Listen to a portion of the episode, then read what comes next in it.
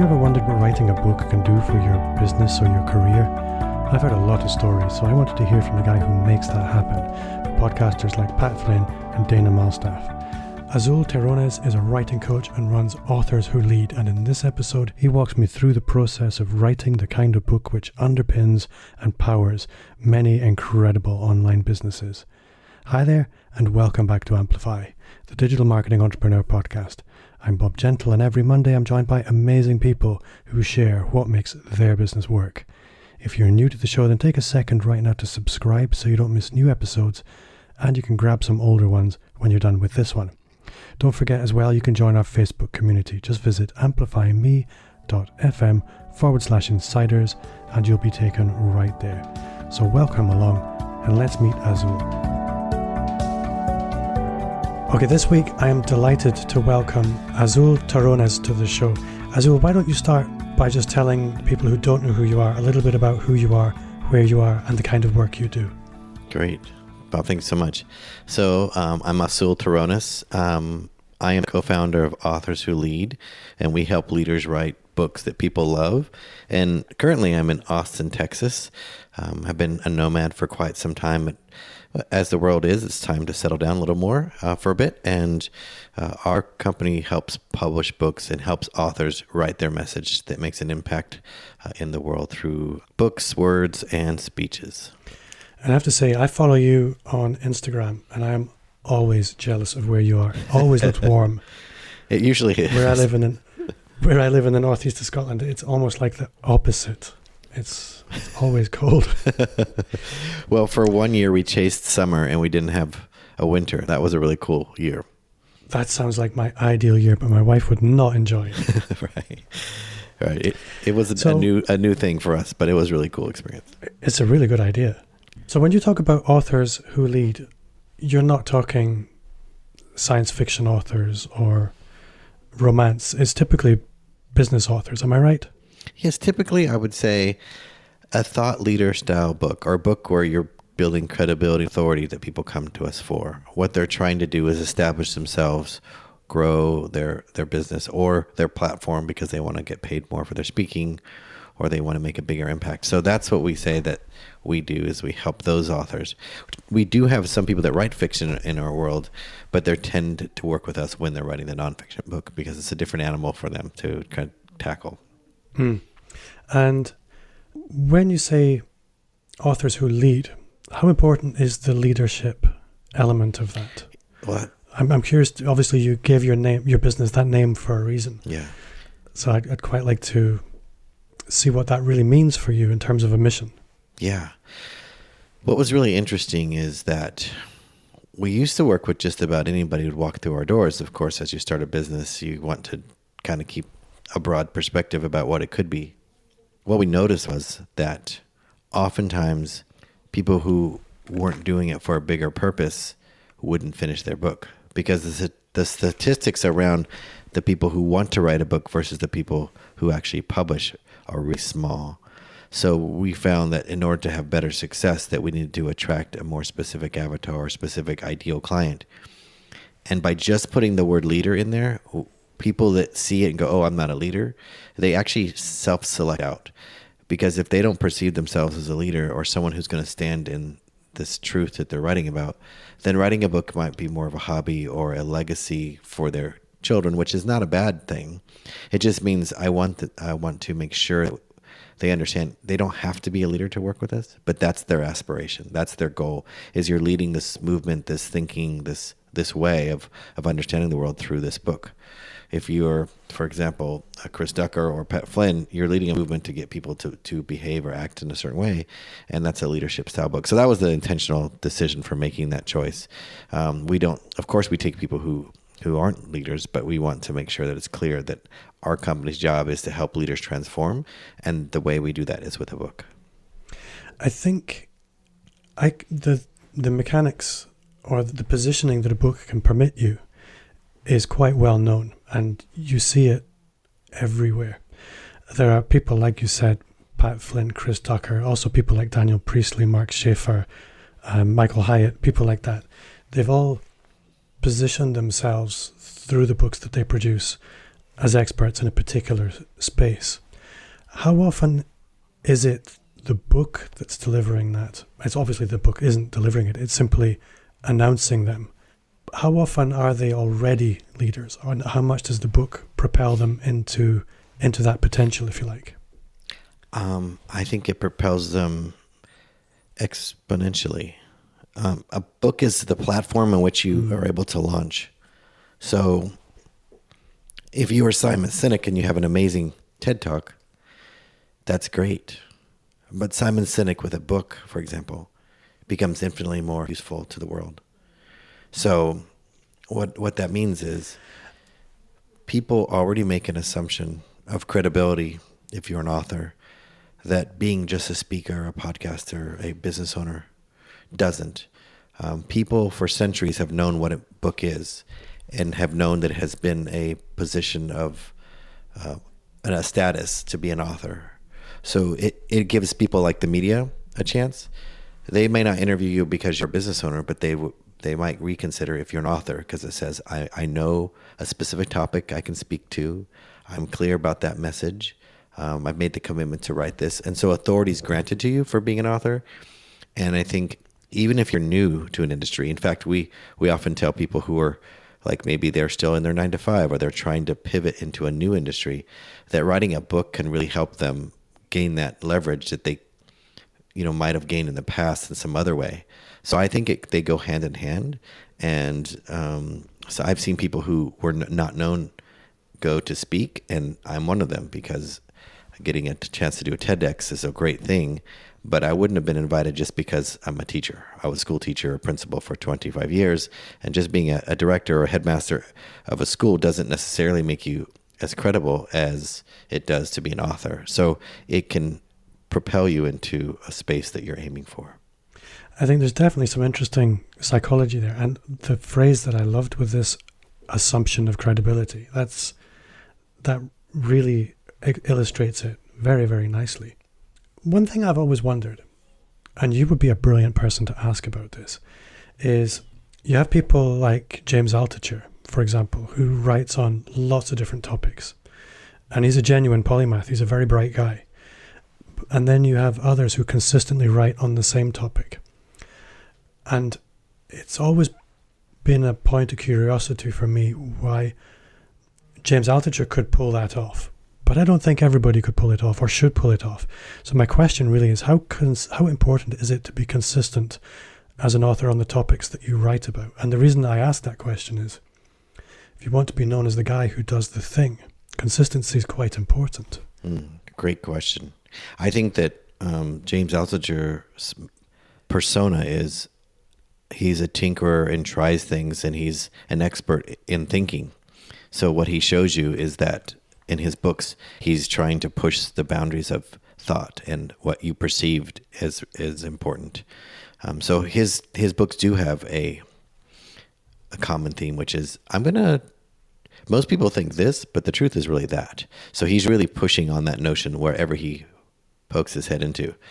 Um, but you can easily, um, if you're not clear about that uniqueness, and this is what makes it work for James and for anybody, is he's using his unique ability to see the world differently as the way in which he positions himself in his books. If he decides to write on real estate or he decides to write on cryptocurrency, it's still going to be James' perspective on those things. It's not the topic. He's not writing about the content, he's writing about how he sees those things. It could easily happen that you write a book and it can pigeonhole you, for example. I've had a client who said, you know, I don't want to be known for the be the Kickstarter woman or the person who helps do GoFundMe campaigns anymore, but I can't seem to get away from it because my book still attracts people. I'm like, that's because you wrote a book about a topic that's that's contextual to that thing, but you didn't write about how you see it as useful, and so you can't ever pivot out of it. So you've got to write about what makes you unique in the world if you're going to make an impact. It's not the content that people see; they're looking at you. So you have two ways to write a book, in my opinion. You can write a book that's transactional, which means, hey, I have 101 secrets to master TikTok, for example.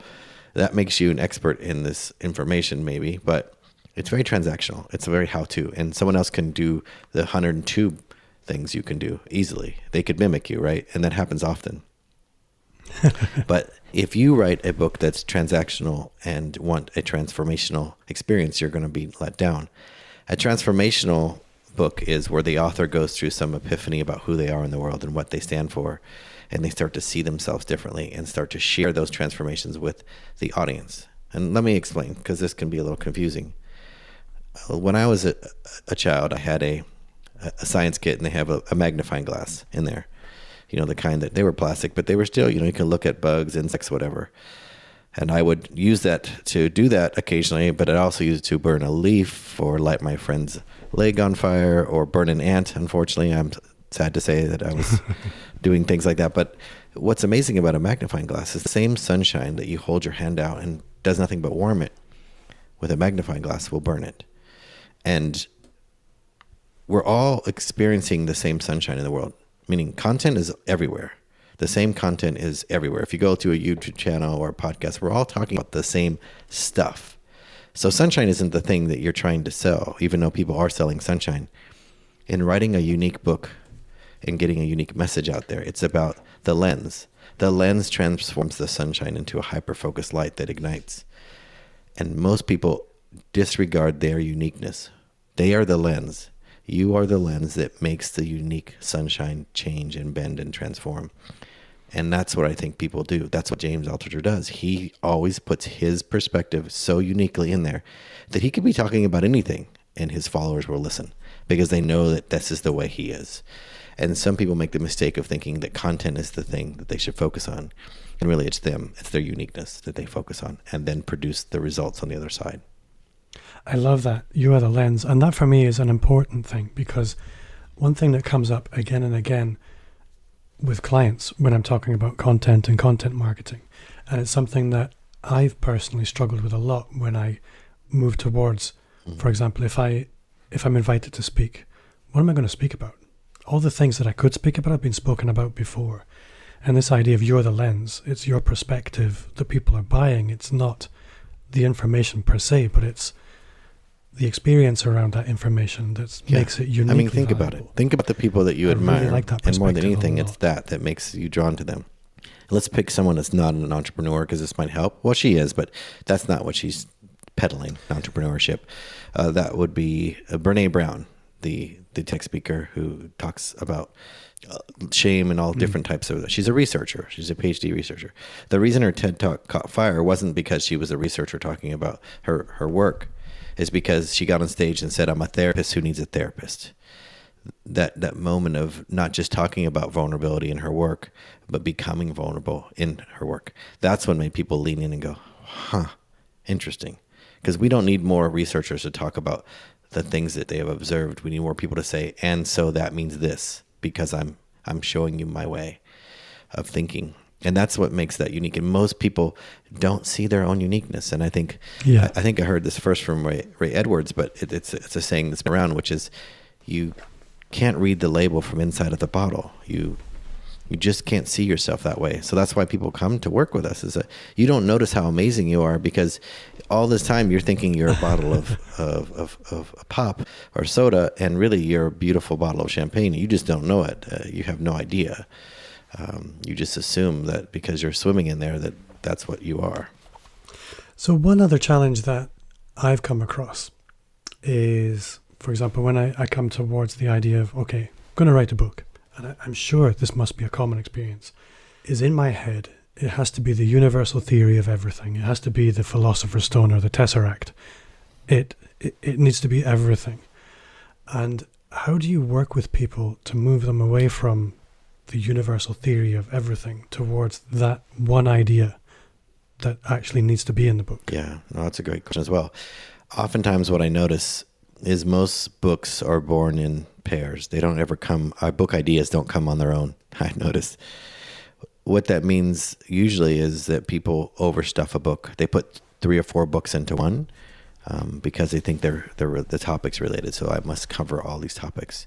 And when book babies happen, they come together, they start to multiply like rabbits. So if you have two ideas that you don't separate, they become four and they become five, they become 10, and producing this book that never ends. So I usually try to tell people we have to pull this apart and take just one of these little rabbits and work with them because what you're asking a reader to do is make a, tra- a transformation, a shift of belief. Uh, they're not textbooks. You're not trying to tell people learn all this stuff, memorize it, take a test. That's the academic way of using a book. It's not very useful for the rest of us. Otherwise, we would go storm the library trash bins and get textbooks and put them on our shelves. But we don't. And if we do, it's because we just paid so much and we just can't seem to get of them.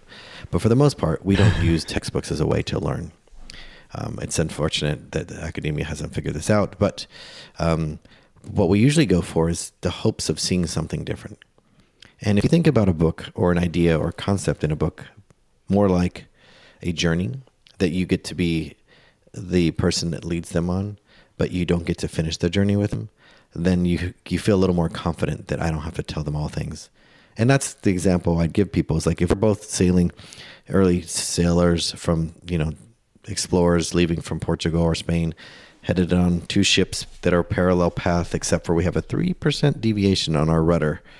So the first several, maybe miles, we're sailing to, seemingly together until we start to move apart by the time we finish our journey, one of us will end up in the Caribbean and one of us will end up in Brazil with that small little difference. All you're asking your reader to do is say, hey, you're looking over there. Turn your head and look here.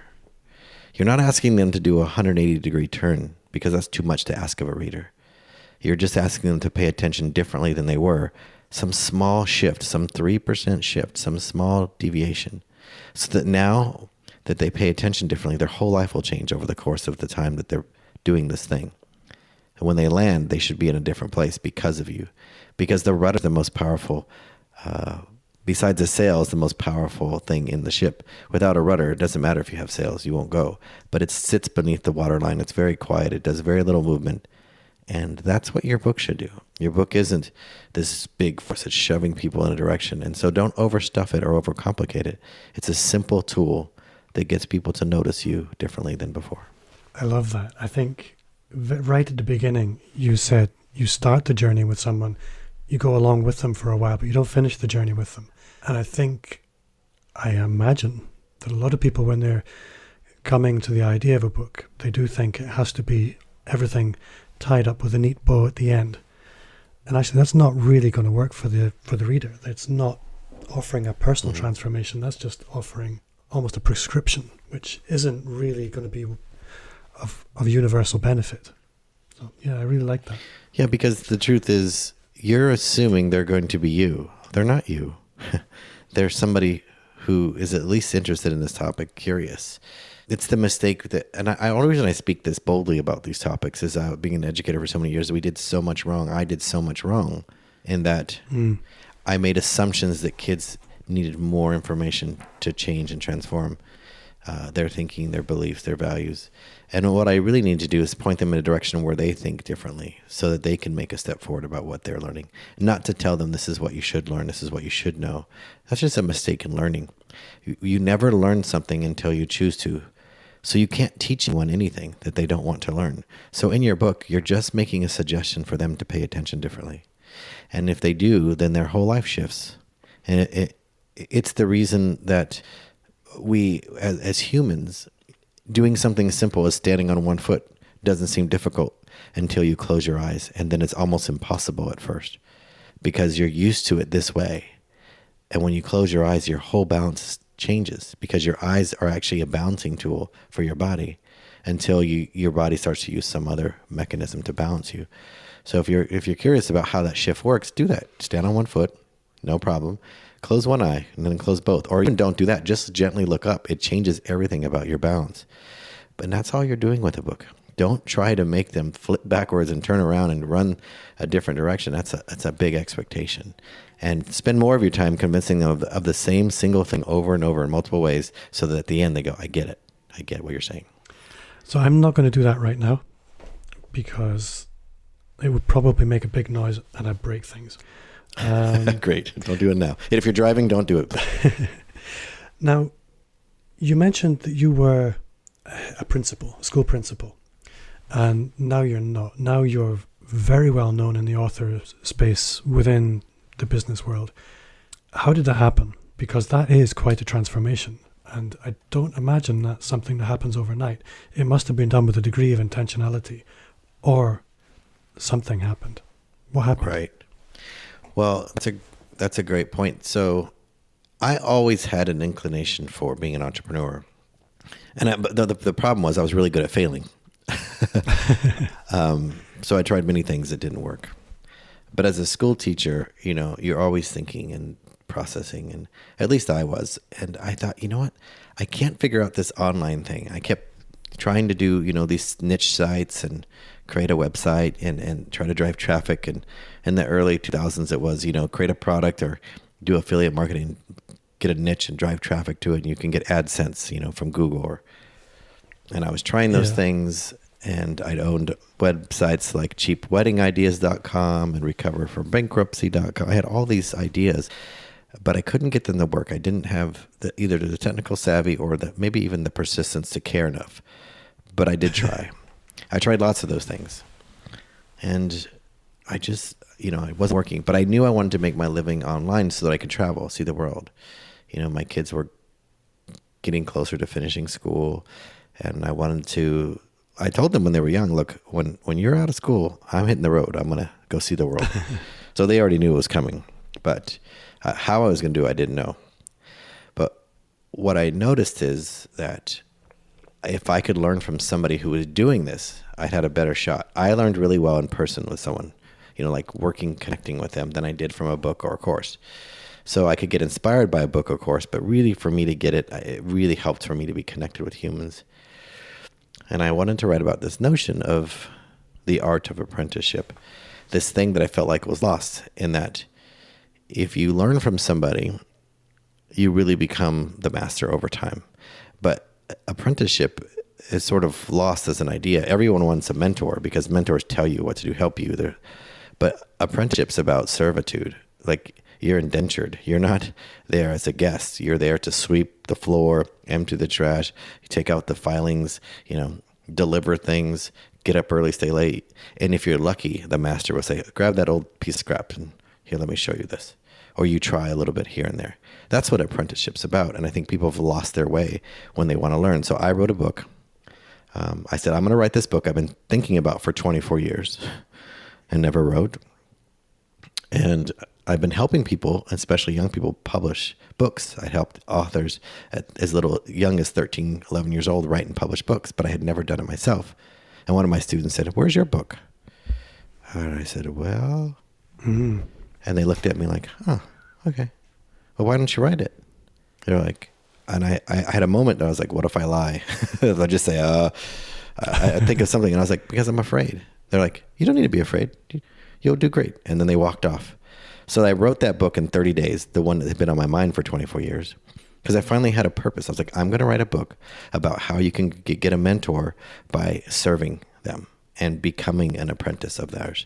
And that's what I'm going to do. And I'm going to prove this model works somehow. And I wrote that book and I signed up the 30 days before I did it. I signed up for Chris Ducker and Pat Flynn's one day business breakthrough in San Diego. They had 20 spots. They said, if you come, you sit with us and we help you with your business. So I ordered I paid it on my credit card. I didn't have the money. And then I realized um, that the details of the event was send us your website, send us your funnel, send us your revenue, send us, you know, all these things, landing pages, words I did barely even knew. And I was like, I don't even have a Dear. business. I don't even have an idea for a business. Like I'm like that, that's worse than like it'd be one thing I, I have a bad business, but I don't even have one. So I wrote that book in the 30 days before, and the day before that event, I sent it to the editor, and I showed up and I just pitched my idea of why I was writing this book about serving an audience, becoming an apprentice of those who you want to serve. And my intention was to prove my point that if you become this apprentice, you can actually rise and grow over time by serving.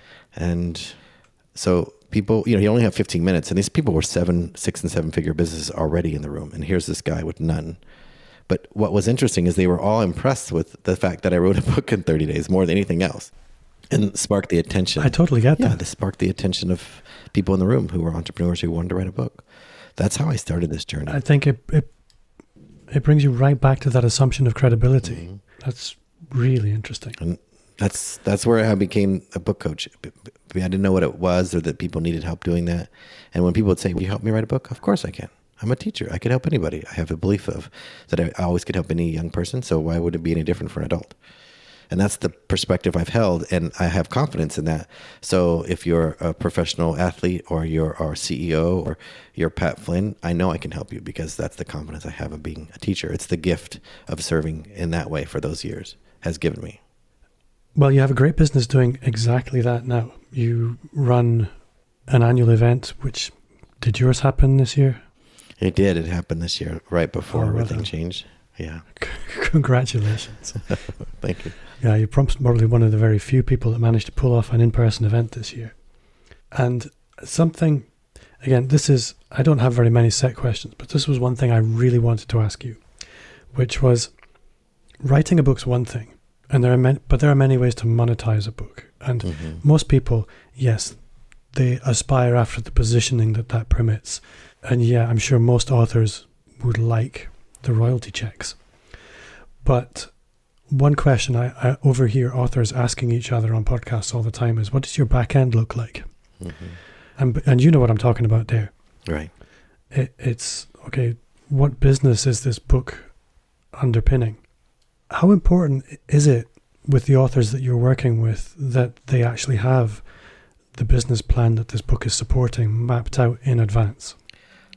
I think even before the plan is what why are you writing it? What what do you want this book to do for you as the author? So many authors mainly because they're selfless and focused on serving, which is a good thing.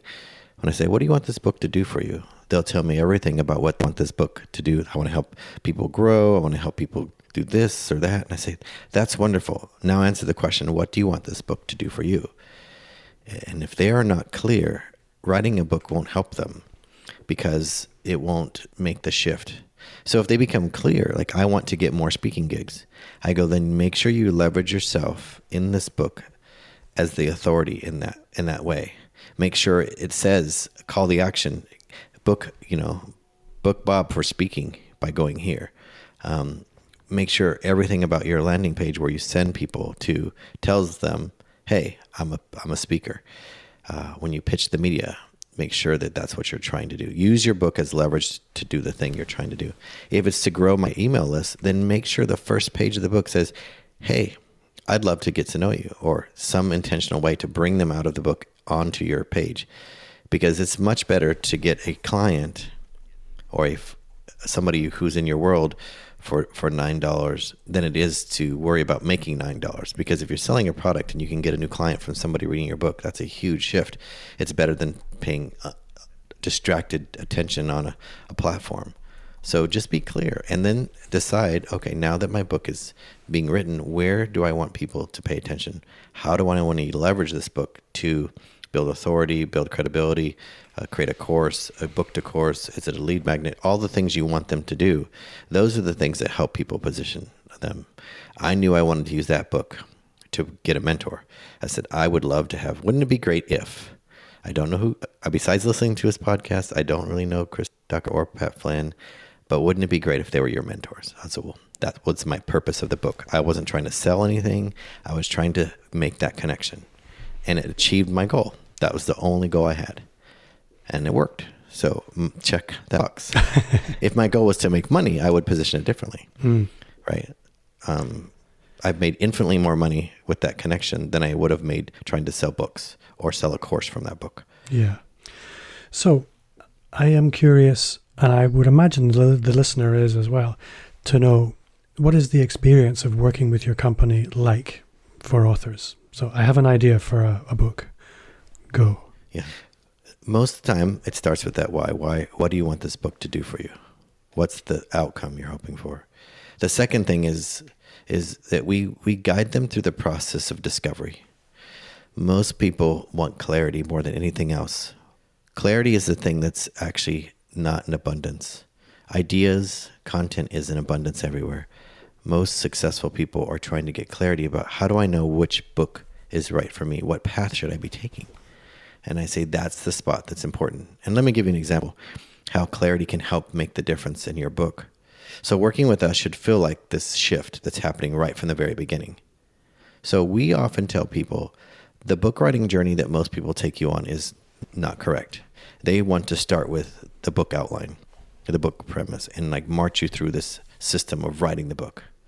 The book is really about finding that uniqueness that we talked about earlier and slowing the author down because your conscious mind will compete with your subconscious. And the way it looks like is most of us were trained to be editors, right? We were given an assignment in school, write this assignment, turn it in, and I'll mark it with the grade it deserves as a teacher and I'll give it back to you. And you have a choice. You either have a bad grade or you redo it or whatever the thing is. So we're constantly thinking, what grade do I want to achieve? Right? So we become the editor first. So we don't worry about how good it is. We worry about what does this do to get the grade I want?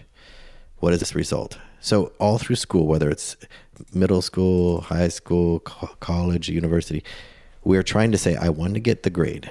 We're not thinking, how can this really help me as a person? What do I really want from this paper? What is it I'm, I'm hoping this does for me? We don't think like this. So we're editors first, not writers. My my job is to transform your brain to use the creative part of your brain. Your left brain and your right brain can't be in conflict because the editor brain will win. Um, it will edit you out of your own book before you even start. So I slow people down. Our process looks like I'm getting you to pay attention to that uniqueness that you have that you're missing. Let me give an example. Dana Malstaff is a wonderful uh, business leader, and she I met her at an event um, with Pat, and what happened was that she was a content strategist. She left corporate world to help small businesses um, expand their reach with their content, and she had a podcast and a blog. Expand your reach.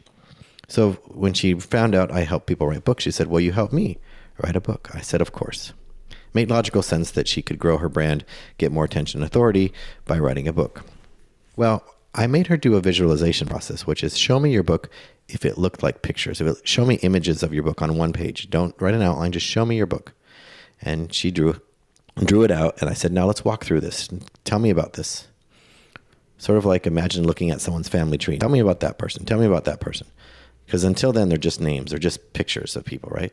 So she's telling me about her book and this and that. And then she got this one image. It was a, a bucket with a heart. I said, What's this bucket? She said, Well, that's my love bucket. I said, Okay. What's a love bucket? Why, why a love bucket? And you're talking about content strategy. She goes, Well, that's the bucket I kind of kept for moms. I said, Well, what about moms? And she went on to tell me why she thinks moms have a bad rap. They don't, they feel guilty for loving their business more than their children and they feel terrible and they feel like that's wrong. She goes, men don't feel that way. They might go play golf on a Thursday at, at noon and they call that work and they don't feel bad at all. But women have this, this thing, moms in particular. And she went on and on. And it, it was 10 or 20 minutes where she was just going on about this topic of this, this thing. And she goes, and that's why women should be boss moms. I said, boss moms? Huh. That's interesting. I never heard of that. She's like, yeah, like they take charge. They do it their way. They don't worry about it. And then she she looked at me, she took a breath, and she said, You're gonna make me redo this whole map thing, aren't you? I said, Well, I'm just curious why you spent 20 minutes on a bucket of love when it had nothing to do with content strategy. You seem very passionate about it. It seems to be a unique perspective that, you know, you said that women should love their business sometimes more than their kids. That's a unique perspective. I'm just curious. She's like, yeah, love is infinite. You can't run out of love. So why would you worry about loving anything more than one another? So she redid the map and she wrote the book Boss Mom. She started an incredible community, has like 80,000 loyal followers. She speaks all over the country alongside people like Amy Porterfield. And she's very a prominent figure, going from someone who just stepped out of corporate with a, a chip on her uh, child in her hip, another one in her on the way, and created an entire brand based on her unique view of the world. That's what we do. We help people see that, that they can create this brand worthy conversation that happens. And it happens over time. So our program looks like this like we're not rushing into the things, but we're going to get clear. Writing the book isn't the hard part. Words on a page aren't the hard part. It's the discussion your brain has inside internally that we have to work with and, and kind of get clear so that the book becomes more effortless to produce. I really like that. I think what I like is it's a much more natural process than like you said, start with an outline where you're you're you're bypassing a whole creative process just to get to a finished product. That unpacking, that divining what is it that's that only you can bring to the topic is yeah i love that Yeah. The the thing that I notice is that people they want to rush this because they don't think of it as a creative process. And if you remind yourself that writing is creativity first before it's an editing process. People try to edit as they write and that's the biggest mistake they make is they never allow themselves to be curious long enough to figure out what it could be because they set their intention on what it was before they even started. And the difference is, in my opinion, is if we were going to go to the garden, the back of the house, and there was a tree, and around the back of the tree is a beautiful prize rose bush that we wanted everybody to get to to see. So we decided let's make a path because it's sometimes hard to get there, the rocks, the mud, whatever. And you decide you're going to lay out a little path around the right side of the tree, and you you put the little frame and pour the sand to put the concrete. You start, you know, doing this process of laying concrete, and halfway there you go. You know what? Actually, it's it's much better if we go on the right side or the left side because there's sunshine here and it's an easier way to get there. So let's start over. Well, if you've laid the path in concrete, you're not going to tear it up. You're going to forget it. Yeah. It's too much work. Let's just keep going. It's not worth it.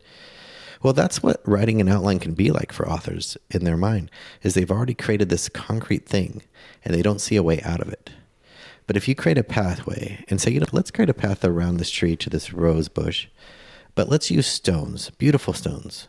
We'll, we'll make sure we pick the right ones. They're beautifully polished. Uh, they'll be unique. And once we have the stones, we're going to gently set them on the side of the garden, every stone we collect. And then when we're done with those beautiful stones, we're going to arrange it around the garden. We can change this, the order, we can move them around, the space in between. But it still takes you to that beautiful spot. But it's just a different way of creating a path for the, the reader to get there and for the author to create. It's much more gentle, it's much more clear and flexible so that the creative process doesn't get inhibited by this thing it should be before it's too, you know, it still meets the intention, but it's, it's not so concrete, literally. I really like that, and it, it's a real contrast to an awful lot of the the online self-publishing. What would I call them? Vehicles, if you like. Mm-hmm. Yeah. I'm all for the path to the quick way to get done, but if getting done quickly doesn't bring you a result, then you're you're you're just putting words on a page. Yeah, You're the And- thing that shifts the world, not the book. and these creative conversations, and that's because that's what they have to be. It has to be a conversation. They can only really happen with people who are ready for those conversations, and it needs to be part part of the culture of that organization, which is why I can imagine you get great results and you work with great people. Yeah, and and we run cohorts where like a group of people start together and end together. And what you're doing is creating a space to be vulnerable, to be honest that you don't know what you're doing, to to to try and fail. It's the it's an incubator for doing the work. It's it's like, hey, this is a safe place where we all don't know what we're doing, but we all know we want to change the world in some way. And to have those peers with you makes it feel more confident. Sometimes people just want to work one on one with me, but for the most part, I encourage them if it works for you and you can do it, a group setting for this, a cohort of people who are sort of like teammates along the way, uh, helps because writing in schools is a lonely process. Don't look at anyone's paper, don't get help, don't communicate, just do it. And unfortunately, uh, writing isn't a solo sport; it's a team sport. But we just weren't trained to actually experience that, so we have terror of of judgment about this. And my job is to break that down so you can talk about these things and overcome them with with others.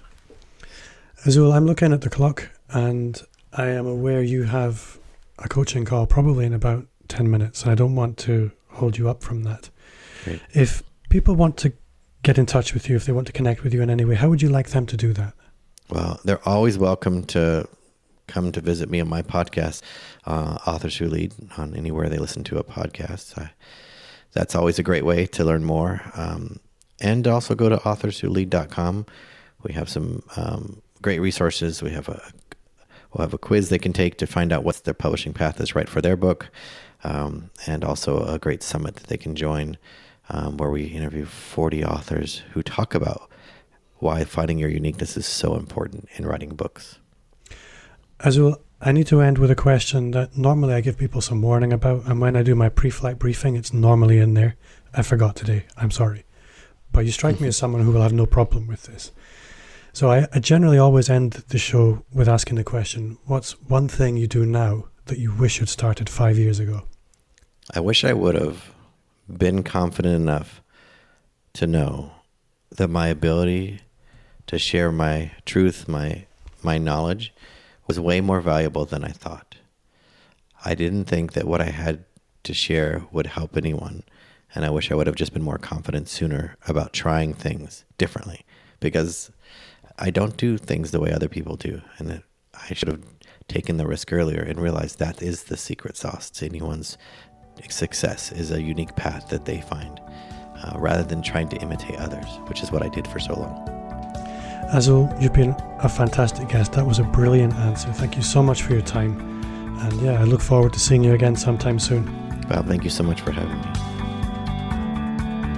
Writing a book doesn't have to be the massive undertaking we all think of. Books can be anywhere from 15 to 40,000 words, sometimes a bit more. And at the lower end, that's only 10 longer blog posts. So if you've got an idea bubbling away, take some action. Who knows where it might lead. Before I go, just a quick reminder again to subscribe, and if you haven't, to join our Facebook community. You'll find a link in the show notes or visit amplifyme.fm forward slash insiders. As always, I would love for you to connect with me on social media. You'll follow me wherever you hang out. You'll find me at Bob Gentle. And if you do, message me, let me know, and I can follow you back. If you've enjoyed the show, I would love for you to review on iTunes or whatever player you listen on. It means a lot to me and it's the very best way to help me reach more subscribers. My name is Bob Gentle. Thanks again to Azul for giving us his time this week and to you for listening, and I'll see you next week.